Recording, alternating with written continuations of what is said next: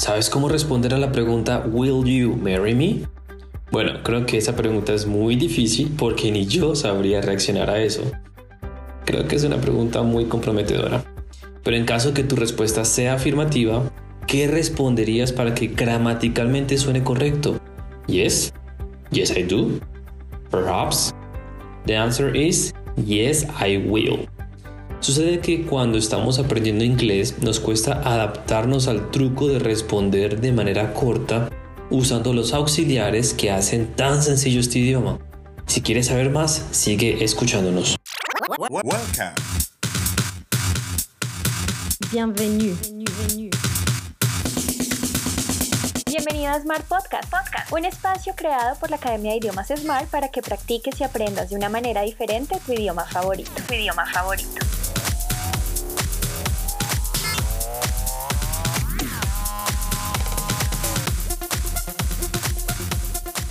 Welcome everyone to this podcast. Bienvenidos a este podcast. My name is Leonardo Hara and I am an English teacher. Y en esta oportunidad les diré cómo responder a preguntas cerradas o más bien donde las respuestas deben ser yes or no, ya que es más sencillo pero diferente al español. I remember some of my students who have trouble answering these types of questions. Muchos de mis estudiantes, incluso de niveles un poco avanzados, se acostumbran a responder yes teacher, no teacher, yes my friend. Y bueno, no es que esté mal, pero una respuesta completa con yes or no debe estar acompañada del auxiliar que se usó en la pregunta. Let's check it out. Sucede que en inglés no tiene conjugaciones como el español, donde el verbo se modifica de acuerdo al sujeto o el pronombre al tiempo o modo verbal. Bueno, excepto en el presente simple, que la tercera persona tiene una pequeña modificación, pero pues no es nada del otro mundo. Anyway, as I was saying, English is easy. Pero tienes que saber utilizar los auxiliares porque son ellos los que te determinan el tiempo del verbo, a veces si el sujeto es singular o plural y la forma de la frase. Hay un, hay un auxiliar diferente para cada tiempo verbal y es indispensable primero reconocerlo y saber a qué tiempo aplica. Y segundo, saberlo usar tanto en una pregunta como en una respuesta. A lot of theory, right? Let's go for some examples. In the question, Do you speak English? El auxiliar que usamos para hacer la pregunta es do. Y es un auxiliar que se usa en el presente simple para los pronombres I, you, we, they. How do you respond to that question? Yes? Yes, I speak English? Well, the answer is yes, I do. ¿Por qué? Porque la pregunta la hice con do, por lo tanto respondo con do. Let's check another example. Did she go to the party? What's the answer? Yes, she did. La pregunta se hizo con did, por lo tanto se responde con did. Of course, we have seen only the cases in affirmative way. Let's see now some negative ones. Have you ever eaten the delicious shangwa? No, I haven't. And I won't.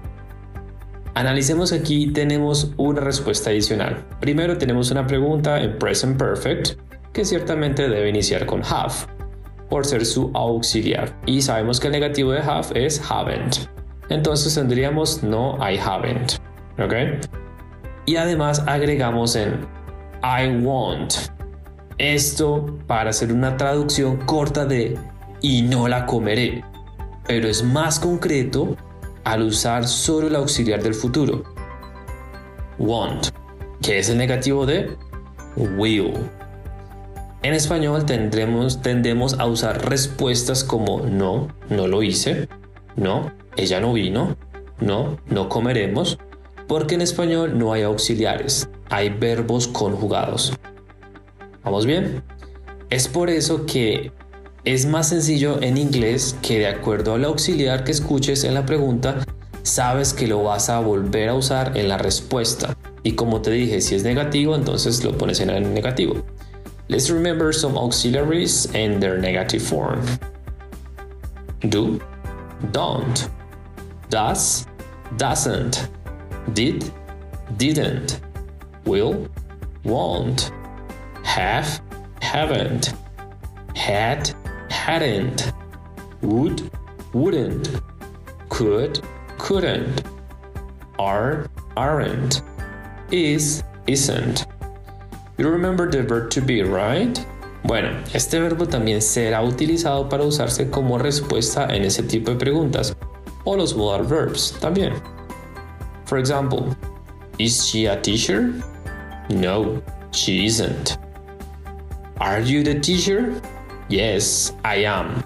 En este caso sabemos que el to be de I es am, por eso no es el mismo de la pregunta.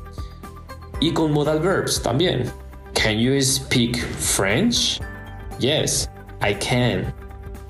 Would you like to dance with me? Yes, I would. Okay, and that's it. I think we should practice a little bit to understand much better this topic. You will hear some closed questions and you will try to answer as fast as you can using the way I explained you today. Alright? Are we ready? And go! Could I finally do it? Are you the best one at maths? Will we stay here? Can he sing that pop song? I love the restaurant. Do you love it too? She can't continue. Can you? Does he live in USA? Has she gone abroad? You got it? Well, the answers are. Te voy a dar las opciones en afirmativo o negativo que pueden aplicar. ¿Ok? Yes, they could. No, they couldn't. Yes, I am. No, I'm not. Yes, we will. No, we won't. Yes, he can. No, he can't. Yes, I do. No, I don't. Yes, I can. No, I can't. Yes, he does. No, he doesn't. Yes, she has. No, she hasn't.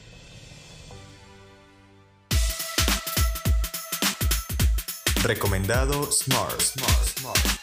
Highly recommended by Smart. Talking about these negative constructions we just heard, I will remind you the right way to pronounce the hardest ones. Les voy a recordar cómo pronunciar las más difíciles. For example, should not, shouldn't, could not, couldn't, does not, doesn't, would not, wouldn't, cannot, can't. Here, let's see the difference between the affirmative and the negative way. When you say, puedo hacerlo, in English, you say, I can do it. I can do it. Alright? But if you say in Spanish, no puedo hacerlo, you say in English, I can do it. I can do it. We hardly ever pronounce the final T in can't. So you may say it a little longer in the pronunciation. Let's check another example. No puede venir. He can't come. He can't come. No podemos trabajar. We can work. We can work. Alright? Espero que estos ejercicios les hayan servido para saber responder las preguntitas de manera corta y concreta. Y por supuesto, follow us on social networks, síganos en nuestras redes sociales donde tenemos mucho contenido chévere para ustedes, además de la información sobre los diferentes programas que ofrecemos. On Instagram, smart underscore academia, en Facebook y TikTok. Hey people, ya saben, think smart.